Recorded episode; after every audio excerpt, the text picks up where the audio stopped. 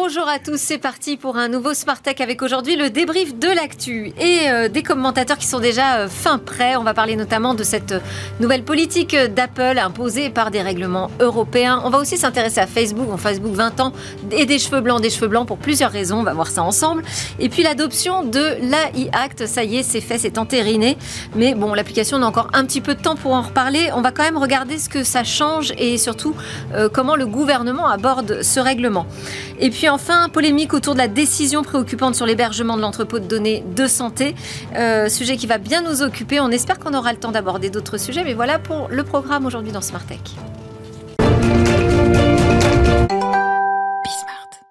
Mes invités aujourd'hui dans Smartech s'appellent Philippe Legrand, président d'Infranum, qui représente la filière des infrastructures numériques françaises. Bonjour Philippe. Bonjour Delphine. J'ai énoncé quelques sujets en sommaire. J'ai pas énoncé celui des infrastructures numériques et pourtant il y a de l'actu. Donc on va garder un petit peu de temps pour, pour en parler ensemble. Avec vous sur ce débrief de l'actu également, Tariq Krim. Bonjour Tariq, penseur acteur du numérique, fondateur de Cybernetica. Et puis Julien Pillot qui est euh, consultant, enseignant-chercheur en économie à l'INSEC. Bonjour Julien. Bonjour. On commence avec le DMA, ce règlement euh, voilà, qui doit apporter davantage de compétition, de concurrence sur les marchés du numérique en Europe, en forçant les GAFAM à revenir sur leur situation monopolistique et notamment Apple qui commence à bouger. On en a parlé la dernière fois dans, un débrief autour du paiement. Là, je vous propose qu'on s'intéresse à ce qui va se passer autour de l'Apple Store euh, plus largement. Euh, donc ce DMA, va entrer en vigueur le 7 mars. Autant dire demain, ça arrive très vite.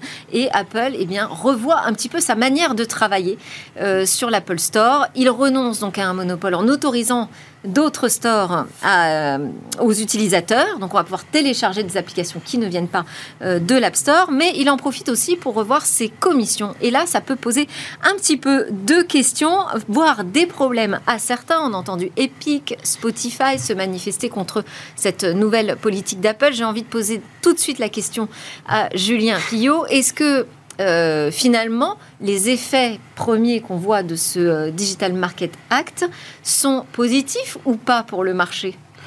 Alors là, euh, pour dire qu'ils sont positifs, il faudra voir un petit peu comment ça va se passer sur, sur le moyen long terme et voir surtout le comportement des acteurs. Apple, est-ce qu'on peut se dire, eh ben, finalement, c'est une bonne chose pour le marché, pour l'ouverture, pour la concurrence, ou pas du tout? Bah, en fait, euh, pour l'instant, on ne peut raisonner qu'en théorie. Euh, parce que si cette ouverture se traduit par des risques de sécurité accrus qui viendraient déstabiliser un petit peu tout l'écosystème Apple qui jusqu'à présent est très rodé et plutôt plus sécurisé que, la concurrence, en tout cas il est vendu comme tel, euh, on pourra peut-être avoir un jugement un peu plus nuancé sur la question. Mais s'il s'agit d'ouvrir... l'argument d'Apple qui dit attention, en ouvrant, finalement, on affaiblit la sécurité Je sur dis les que ça iPhones. C'est partie des choses qu'il va falloir regarder. Mais effectivement, là, on crée les conditions d'une concurrence, là où aujourd'hui, cette concurrence n'existe pas. Mhm. Et a priori, cette concurrence, elle doit se traduire par euh, une meilleure qualité de service et ou des prix plus abordables pour l'ensemble des utilisateurs de la plateforme. Et quand je dis utilisateurs, ce ne sont pas que les utilisateurs finaux. Hein, je parle aussi des développeurs d'applications qui utilisent ces plateformes pour promouvoir leurs produits et leurs services. Donc effectivement, euh, Apple euh, a communiqué sur une baisse des commissions qu'ils vont appliquer sur l'Apple Store. Mais attention, lorsqu'on... Alors une baisse des commissions à condition effectivement que les développeurs choisissent le nouveau système, parce qu'ils peuvent rester sur l'ancien système avec les mêmes commissions. S'ils décident de s'embarquer sur la nouvelle aventure, à savoir de proposer leurs applications sur l'App Store et d'autres stores alternatifs, validés quand même hein, euh, par Apple toujours. Pour des raisons de sécurité. Pour des raisons de sécurité. Euh, dans ce cas, effectivement, les, les commissions baissent. Mais mais euh, effectivement, il y a un mais. L'idée d'Apple, c'est de une nouvelle commission euh, de 50 centimes par téléchargement d'applications au-delà du millionième de téléchargement. Donc on voit très bien que finalement ce que veut faire Apple, c'est de compenser ce qu'elle concède d'un côté par de nouvelles sources de revenus, étant donné qu'aujourd'hui, c'est sa principale source de revenus, hein, l'App Store et l'ensemble des commissions qu'elle prend sur l'ensemble des transactions qui se réalisent sur les applications.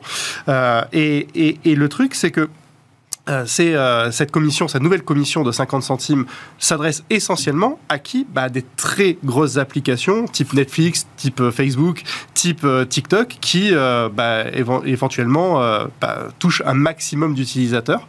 Donc il n'est pas interdit de penser que Apple va réussir à dissuader déjà les petits développeurs de quitter l'App Store et peut-être les gros développeurs aussi de rester fidèles à l'ancien système. Mm. Donc il y a une bataille juridique qui, qui va, qui va s'engager là. Oui, voilà, après, c'est la question. Est-ce que euh, la Commission européenne va accepter cette euh, proposition? Alors, Tariq Rim, Bah, commentaire. Bah, le commentaire, c'est que, autant on en parlera tout à l'heure, je trouve que l'IA Act arrive trop tôt, euh, parce qu'on ne sait toujours pas ce qu'on régule véritablement, autant le DSA arrive bien trop tard. DMA. DMA. DMA, pardon. Et le, le DMA et le DSA, parce que c'est les, les deux arrivent à un moment où on a laissé pendant euh, une décennie, même plus d'une décennie maintenant, euh, des monopoles euh, vraiment euh, très durs euh, Et on les a même laissés vivre jusqu'au moment où finalement on n'a plus de marge de manœuvre. Le problème qu'a Apple aujourd'hui, c'est que les baisses, l'iPhone baisse en termes de vente, Mm. se stabilise et que donc désormais ils doivent générer des revenus avec les services. Alors, ils ont commencé à le faire avec le, le cloud, avec la télé, avec un ensemble de choses. Et donc, c'est très difficile pour eux de dire on va renoncer à ces revenus de Store qui sont garantis. Et en même temps, euh, ils ont des bases techniques assez sérieuses. Ils ont, ils ont raison. C'est vrai que euh, jusqu'à maintenant, si on voulait un App Store alternatif, il fallait. Alors, c'est plus trop le cas maintenant. Jailbreaker. Jailbreaker et installer le fameux Cydia, là, Ouais. qui était le l'App Store alternatif. Euh, je l'ai jamais fait, donc ça prouve que le marché n'est pas forcément Ah bon? neutre, euh, alors, ma- mature en tout cas, mais ce qui, est- mais ce qui est sûr, c'est que euh, un, des, un des, des sujets qui est la, la question de la commission, c'est un sujet, mais la véritable question, c'est qu'on est face à deux monopoles, donc à la fois Google, Google Android et Apple iOS euh, sur les téléphones, et qu'aujourd'hui, la troisième voie qui aurait pu exister, qui était le web, euh, ça va être euh, possible maintenant, parce qu'on va pouvoir enfin, c'est ce que je réclamais, c'est ce que je voulais faire avec Jolly Cloud il y a, il y a 10, voire 15 ans maintenant quasiment, c'est de construire des browsers alternatifs sur le mobile pour utiliser ce qu'on appelait les apps web progressives, c'est-à-dire qu'ils sont quasiment la même chose que des applications natives, mais qu'elles ne passent pas par l'App Store. Et donc, si le navigateur permet de créer ça, si le système de paiement, notamment le tap to pay, est ouvert, Mm. la combinaison de ces deux choses, à mon avis, est plus intéressante que la création de nouveaux App Store qui semblent. Alors, pour répondre à, la- à ta question, Apple dit OK, on va respecter la- le, le, le, le- le DMA DSA, mais on va faire quelque chose qui est totalement inacceptable pour les Ouais, autres. un peu dissuasif, ouais, c'est ça. Oui, c'est ça. En fait, on peut, on peut considérer qu'Apple a euh, répondu au DMA en le contournant. hein, euh, ça arrive trop tard. C'est vrai que les, les monopoles sont bien installés et en plus, effectivement, on fait face à, à deux grands euh, monopoles, on, on peut le dire comme ça, un duopole et, et l'ouverture sur d'autres plateformes. En clair, c'est l'ouverture sur Android. Et là, ce que fait Apple, c'est avec son système de commission d'une part et le fait que l'on ne peut pas télécharger directement dans une Mm. App Store euh, concurrentielle, on doit revenir dans l'environnement Apple. Alors, évidemment, pour des raisons de sécurité, c'est ce qu'affiche Apple. Bah, ces deux phénomènes-là contrecarrent complètement les effets du DMA et c'est un peu un retour, alors en caricaturant un retour à la case départ, je suis d'accord pour dire qu'on verra dans le temps euh, ce que donnera euh, cette application et il me semble qu'il faut aller un peu plus loin dans la On régulation. va pas dire que ça tue d'emblée la concurrence, mais en tout cas, c'est pas forcément euh, l'ouverture qui était attendue par la Commission eu- européenne. Est-ce qu'on peut imaginer euh, qu'il y ait une procédure euh, de la part de la Commission à l'encontre de cette proposition d'Apple et que finalement les choses évoluent encore? En tout cas, c'est à la commission de- d'apprécier finalement si les engagements d'Apple sont conformes à, ce, à ces textes en fait. Mm. Euh, néanmoins, il n'est pas tout à fait exact de dire que finalement le DMA arrive très tard parce que le, DMA finalement c'est qu'une transposition de règles qui existent déjà dans la jurisprudence européenne, euh, notamment découlant de l'article 102 du traité de fonctionnement de l'Union européenne euh, qui prohibe les abus de position dominante. euh, à la sphère, à la sphère numérique. Et la question qui s'est posée surtout jusqu'à présent, c'était de savoir quel est le marché pertinent. Et euh, la position d'Apple a toujours été de dire, mais nous finalement, si le marché pertinent, c'est le marché des services de téléphonie mobile, euh, on n'est que un acteur parmi d'autres, et finalement, on n'est pas un acteur dominant parce que Android a une part de marché largement supérieure à la nôtre. Ce qui a changé le DMA, c'est l'idée sur laquelle, finalement, on peut appliquer au-delà de la position dominante sur un marché pertinent donné, des dispositions dérivées de l'article 102 pour pouvoir permettre une meilleure expression de la concurrence, une concurrence libre et non faussée, à des acteurs qui ne seraient pas dominants, mais qui auraient des pratiques monopolistiques qui visent à que forclore l'on le a marché. désignés comme les contrôleurs d'accès. Exactement, les fameux gatekeepers. Et ça, ça c'est la vraie nouveauté, et ça va être très très intéressant de voir justement par rapport à cette nouveauté, comment est-ce que la Commission européenne va apprécier les engagements qui ont été euh, proposés par Apple. Très vite, ensuite on enchaîne. Oui, très vite. Ce qui a changé avec le mobile par rapport à l'ordinateur classique, qu'on ait un Windows ou un Mac, on pouvait télécharger des logiciels depuis un site, les installer sur son ordinateur, et voilà. Donc en fait, le vrai problème qu'on avait en tant que développeur d'applications, c'était un problème de distribution. Aujourd'hui, on doit passer par un App Store qui décide oui ou non euh, l'application peut être vendue, comment, où, dans quel endroit. Et donc, euh, et en général, quand c'est très intéressant, Apple décide d'en faire une copie. On le voit avec Spotify et, euh, Apple Music. Et donc, on est dans un système où Apple contrôle toute la, stack technique. Ils, sont capables de contrôler, et pour des raisons de sécurité évidemment, mais pas que.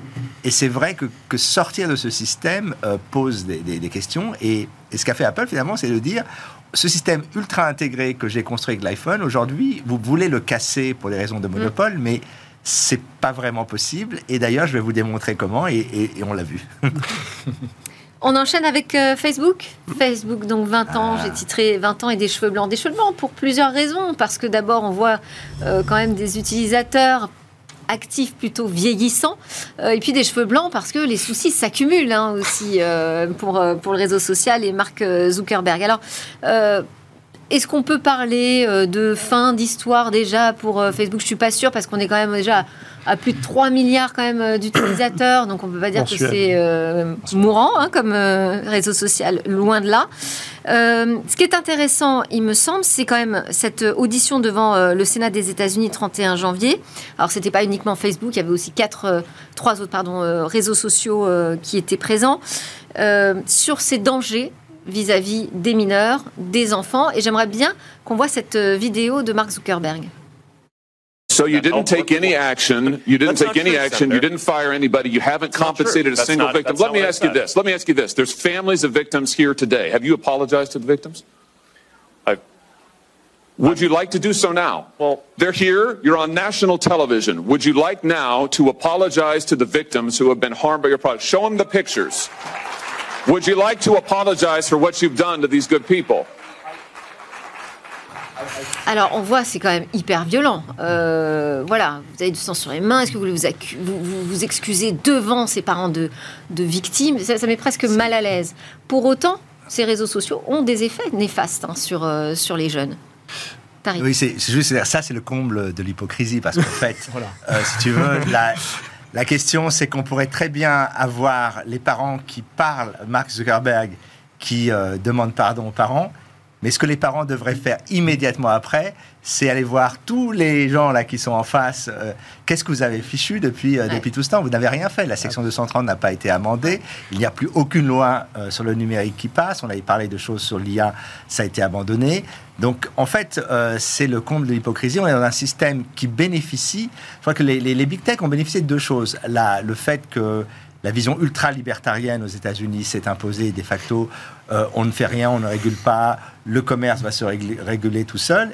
Et l'Europe, qui a mis un temps absolument colossal à comprendre que euh, ces monopoles étaient très mauvais pour son économie. Mm. Et donc, d'une certaine manière, aujourd'hui, après, au bout de 20 ans, Facebook est dans une situation où euh, ils ont un, un, monopole de fait. Personne aujourd'hui ne peut repartir de zéro et construire ce qu'a fait Facebook. C'est impossible.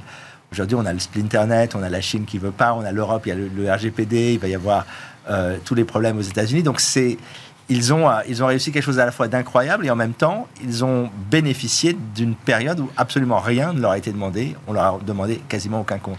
Uniquement devant la télé, mais jamais au niveau de la loi. Je suis complètement d'accord avec euh, ce que vient de dire Tariq.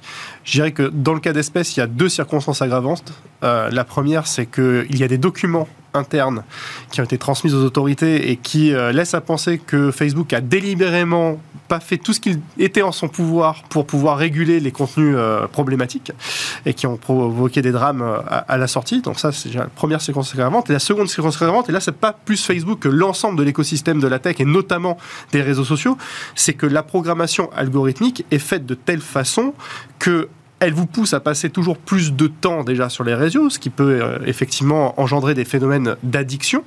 Mais en plus de ça, ça a plutôt tendance à promouvoir les contenus les plus euh, putaclics et les plus euh, finalement générateurs d'engagement.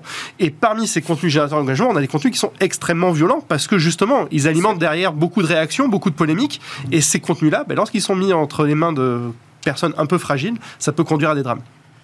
Oui, Philippe. Oui, pour moi, l'hypocrisie, elle est, double. Hein. Elle est au niveau, évidemment, des, du Parlement euh, américain en l'espèce, là, on est, c'est un comble, mais aussi quand même euh, de la part de Facebook, qui euh, a une responsabilité sans faute. hein. Aujourd'hui, c'est ça le terme juridique qu'on pourrait employer, une responsabilité sans faute.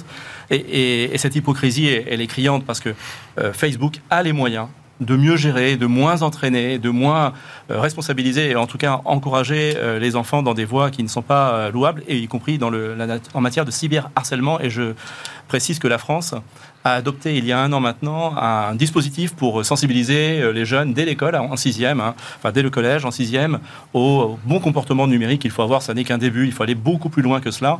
Mais je voudrais quand même terminer en signalant que on parle de Facebook, il y a quand même une modération, il y a quand même une certaine logique et tout est, est condamnable. Mais alors, parlons de, de X, le nouveau Twitter. Mm. Et là, peut-on encore autoriser Twitter en Europe? On peut vraiment se poser la question, c'est devenu quelque chose de On ne l'est pas encore posé. On s'est posé la question sur TikTok, Ouais, mais je pense qu'on peut mais, Twitter, on peut. mais pas sur. On peut faire une émission là-dessus. hein. Mm.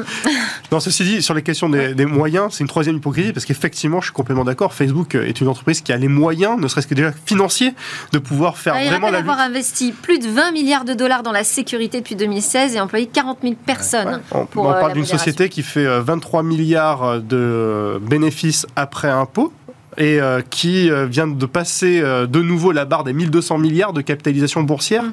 il y a 5 jours Non, après avoir sujet, annoncé un plan de dividende. c'est son business model aussi, euh, le, le modèle a- de l'attention, de l'engagement. En fait, il faut comprendre la manière dont ces produits sont, sont construits. Tu as d'abord une première équipe produit. Son bonus est basé sur la croissance. Ouais. Ensuite, tu as une deuxième équipe qui est une équipe euh, de business. Son produit, c'est sur la monétisation de l'espace qui a été construit. Et enfin, une troisième équipe ensuite qu'on appelle Trust and Safety, euh, donc qui doit travailler à s'assurer que tout cela est éthique. Et donc, par construction, la croissance est toujours privilégiée.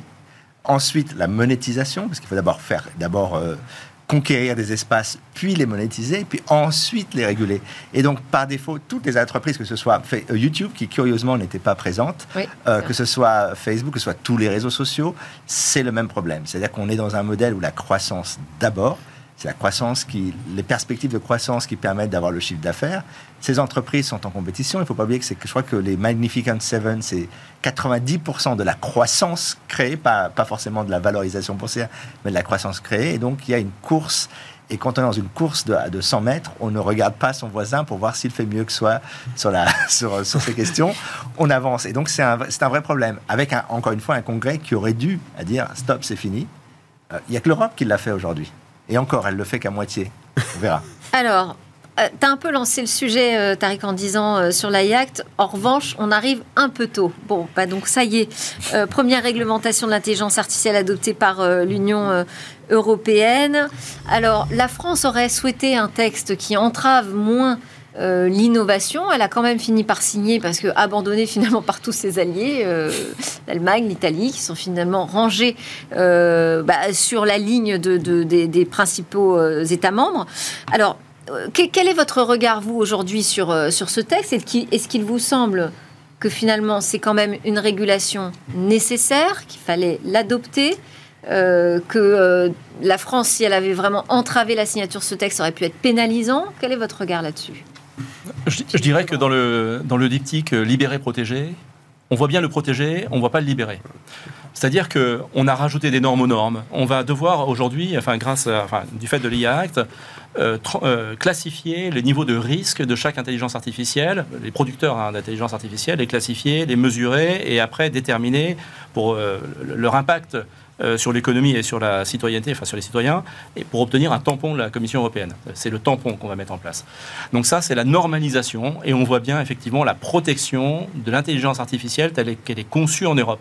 Mais on ne voit pas la libérer, le libérer, la libération des énergies on et de on l'innovation. entend les peurs, en fait. Mais oui, de- de- on va en fait Ouais. freiner la dynamique pourtant formidable qui existe en Europe et peut-être particulièrement en France avec quelques euh, fleurons en la matière. Et je trouve dommage euh, qu'à ce texte n'ait pas été ajoutée une dimension plus incitative pour euh, libérer donc ces énergies vers le marché de demain. Oui, mais alors, bah, euh, on arrive trop tard, là, on arrive trop tôt. Il y a bien un moment, il faut prendre une décision, il faut faire quelque chose. On va dire que une fois encore, la Commission européenne a été extrêmement constante dans euh, finalement sa- son idéologie sous-jacente ou sa doctrine dominante, euh, qui est effectivement de d'identifier et là plutôt en avance de phase, euh, des problèmes qui peuvent être vraiment, vraiment très importants hein, en matière euh, d'utilisation euh, non régulée d'intelligence artificielle et en matière d'éthique derrière. Donc, bah là, Mais- parce que ça permet d'interdire, par exemple, l'annotation sociale à partir de ces systèmes d'IA. Et, et- et en cela, et en cela, je crois que c'est, enfin, un règlement qui, qui, qui- qui- qui est vraiment très très intéressant et très protecteur pour les citoyens européens. Mais attention que le prix de cette protection ne soit pas finalement une nouvelle démission de notre euh, tissu économique dans la compétitivité euh, qui, dont il doit faire la preuve, en fait, la démonstration face à des acteurs étrangers qui, eux, ne sont pas entravés par ce type euh, de, règlement. L'approche américaine en la matière qui se veut sectorielle ne va pas aller à l'encontre lorsque les règlements vont, vont sortir et vont s'affiner branche par branche, ne vont pas aller à l'encontre des intérêts des entreprises américaines, notamment à l'export. Là, j'ai peur que, en ayant réglementé de façon générale et très en avance de phase, on casse le potentiel de croissance de tout un tas d'entreprises qui risquent de les handicaper dans une compétition internationale, notamment à l'export. Tariq, tu- Ouais, très rapidement, il y a, Très en fait, c'est un, c'est un billard à plusieurs bandes. Il y a d'un côté une inflation de certains, on va dire, certains politiques qui ont besoin de toutes ces, euh, toutes ces nouvelles règles pour exister politiquement au niveau de l'Europe. Il y a des compétitions pour savoir qui va réguler le plus, le mieux euh, entre le cyber, l'IA. La deuxième chose qui est claire, c'est que quand on a un règlement, la question qui se pose, c'est pas d'avoir un règlement, c'est sera-t-il respecté ou pas? Quand on regarde le RGPD, qu'on voit que finalement, à part Max Schrems qui décide d'aller jusqu'au bout pour vérifier que les grandes plateformes soient euh, euh, bien soumises à ce RGPD, on, a le, le- on vient de faire le DMA DSA, on n'a toujours pas encore véritablement défini des choses pour le mettre en œuvre. Et l'IA Act, ça va être une autre question, c'est qui va s'en occuper, comment? Ce qui est très intéressant, c'est que comment ça va s'articuler avec ce RGPD aussi Absolument. Ouais. aux États-Unis, l'approche américaine est très inté- intéressante parce que on vient de, on a fait d'abord, le gouvernement a décidé des règles d'usage. Donc ça, c'est très, c'est immédiatement applicable avec un executive order. On crée une agence avec une personne très compétente qu'ils viennent de mettre. Donc en fait, ils ont une approche beaucoup plus pragmatique. Euh, moi, ce qui me désole un peu, c'est qu'il y a tout un tout un discours euh, euh, sur la fin du monde, ce qu'on appelle effective altruiste, qui a complètement phagocyté les cercles de réflexion en Angleterre et en Europe, et qui en fait font de ce système un problème qui, à mon avis, assez, euh, assez- on, a, on, a, on a exagéré les problèmes. Tu veux dire que c'est irrationnel, pratiquement Il y a une forme d'irrationalité parce que l'IA Act avait été commencé avant ChatGPT. Quand on a vu ChatGPT, on a dit Ah mince, il faut revoir la copie, il faut absolument qu'on ait quelque chose. Et à la fin, on ne sait toujours pas d'ailleurs si cette révolution va donner quelque chose d'économiquement viable ou pas. Euh, on l'a déjà réglementé. Allez, euh, alors quand même, je voulais qu'on fasse un petit focus sur euh, ces, euh, ces- ces infrastructures euh, françaises qui essayent de traverser les frontières, de s'internationaliser. Euh, parce que c'est tout le sujet. On dit, voilà, aujourd'hui en Europe, on est en train de, réguler, de mettre en place euh, des, contraintes pour euh, ces entreprises qui ont des monopoles sur notre sol auprès des usagers européens. Mais qu'est-ce qu'on fait pour pousser aussi, nous, nos industries, à l'extérieur, à l'externe? Eh bien, on travaille, euh, on travaille très dur là-dessus. Euh, Récemment, le- la semaine dernière, nous avons organisé, euh, avec le, concours du ministère des Affaires étrangères, une rencontre avec euh, l'ensemble des pays amis euh, qui, voulaient s'y prêter. On a reçu 40 euh, représentants d'ambassades et ambassadeurs qui étaient présents avec nous pour discuter du, du modèle de l'infrastructure ouverte. Les infrastructures euh, en open access, dites en open access, c'est un peu le modèle français, en tout cas, qui existait depuis 20 C'est-à-dire, ans. qu'est-ce que ça a comme spécificité par rapport à ce que font les autres? Ce sont des infrastructures qui sont ouvertes à tous les opérateurs et qui nativement entraînent et- et, euh, la concurrence et libèrent euh, les énergies et la création de valeur dessus. Ça a été le modèle français pour aller au plus loin dans les territoires et pas uniquement concentrer ses investissements financé sur les par l'État, alors fi- c'est de la- financés la- euh, par l'État, par le monde privé et aussi par les collectivités locales. Et je dirais que le- la part privée pèse plus de 70% hein, quand même de, de l'ensemble des investissements en je France. que est-ce que c'est un modèle réplicable, ce modèle français Non seulement c'est un modèle réplicable, c'est un modèle répliqué. Il faut savoir que 25% Bah des alors prises FTTH en, Fran- en- en Europe sont construites avec le concours d'entreprises françaises sur ce modèle. Nous avons, alors je parle de, de l'Europe, hein, 25% des, des prises européennes pardon, construites euh, sur les, avec le concours d'entreprises françaises. Ok. À l'international, on est extrêmement présent en Afrique, mais aussi ailleurs, euh, sur d'autres continents. Et, là, tout prochainement, la semaine prochaine, j'aurai l'occasion de signer avec le gouvernement ukrainien un accord de coopération pour travailler sur la reconstruction de l'Ukraine post-conflit, en espérant que ça s'arrête plus vite, et, ce, quelle que soit l'issue, mais que ça s'arrête au plus vite, de façon à pouvoir rendre à, à la population euh, toute sa place et leur permettre de se réinclure dans la société d'aujourd'hui qui passe par les infrastructures Mais, numériques. mais dans ces infrastructures, vos concurrents sont aussi les, les big tech, les GAFAM. Nos concurrents sont, oui, de plus en plus. hein, les, les big tech Ça, je commencent pense à l'Ukraine, paf, je pense à Elon Musk, moi, je sais pas pourquoi. Oui, oui, les big Oui. tech sont de plus en plus investis euh, tous hein, sur euh, les infrastructures. Euh, pas encore jusqu'au bout, parce qu'il y a eu quand même des, des aventures malheureuses. Enfin, Google avait essayé un Google Fiber, Google Wireless aux États-Unis, puis fait machine arrière. Bon, face à un duopole. Alors, il y a quand même des câbles sous-marins qui sont financés aujourd'hui. à Amazon 100% également. Amazon, oui, oui. De Ouais. grands investissements euh, structurants de la part des GAFAM euh, qui ne qui, sont pas une menace pour la capillarité, mais qui quand même leur permettent de rivaliser davantage. Et on a toute la difficulté de la régulation des contenus et du juste paiement de ces big tech, leur contribution à l'investissement dans les infrastructures numériques. C'est le faire cher Ouais. qui tarde à arriver en Europe. On espère qu'il y Je sais aura pas pourquoi cette discussion est sans arrêt repoussée. Parce que peut-être tout le monde n'y a pas intérêt. Bon, allez, on termine justement, parce qu'en en, matière d'intérêt, il y a ce- cette polémique sur euh, l'entrepôt de données euh, de santé, avec euh, bah, la CNIL qui, euh, finalement, un peu contre son gré, finit par donner une autorisation euh, pour la création de cet entrepôt de santé qui sera hébergé par un opérateur euh, de cloud américain, en l'occurrence Microsoft, sur son système euh, Azure. Est-ce que vous, ça vous hérisse le poil quand vous entendez ça? Est-ce que vous vous dites là, on est en train de rater quelque chose au niveau politique Ou oui, bah oui, parce qu'aujourd'hui, dans notre euh, écosystème euh, tech et cloud français, bah, on n'a pas les moyens de concurrencer un Microsoft. Julien Bah, C'est une victoire de Microsoft euh, faute de combattants. Puisque euh, au niveau de sécurité et de réponse exigée euh, pour euh, le projet en question, il n'y avait pas, semble-t-il, d'acteurs ni français ni européens qui auraient pu se, se positionner, en tout cas si, si- si on en croit les, les propos de la CNIL, qui s'appuie également sur un rapport qui a été commandé par l'État. Sur là-dessus sur l'absence de finalement euh, de Bah, combattants. Bah, disons que euh, c'est un, un vieux serpent de mer, le, le Left Data Hub, on, on le sait. euh, L'État voulait travailler avec Microsoft. Euh, ils ont organisé les choses pour pouvoir utiliser Microsoft. Ce qui s'est passé entre-temps, c'est qu'avec euh, la fin du Privacy Shield, il y avait un risque euh, structurel. Il y a eu, euh, la CNIL avait d'ailleurs fait un- une note là-dessus. Depuis la nouvelle adéquation, comme on le dit, le fameux Privacy Data Framework, tout semble, tout semble évidemment revenu dans l'ordre et donc la CNIL ne pouvait pas s'opposer puisque c'était une des raisons pour laquelle elle, elle avait mis en garde précédemment. La question, c'est qu'on est évidemment sur une problématique à courte vue. Faut-il être dépendant de d'autres technologies sur des, données qui sont très sensibles ou doit-on mettre en place des financements? On a dépensé 25 milliards de- d'euros dans la French Tech. Peut-être qu'une petite partie de cet argent aurait dû aller à la mise en œuvre d'infrastructures cloud indépendantes. Eh ben, et- Voilà, c'est un choix politique qui a été tranché. je vous invite euh, à un prochain débat sur le sujet. Merci beaucoup, Tariq Rim, Julien Pillot et Philippe Legrand, d'avoir été euh, dans ce débrief euh, de Smart Tech. Merci à vous de nous suivre et à très vite sur Bismart pour une nouvelle discussion sur la tech.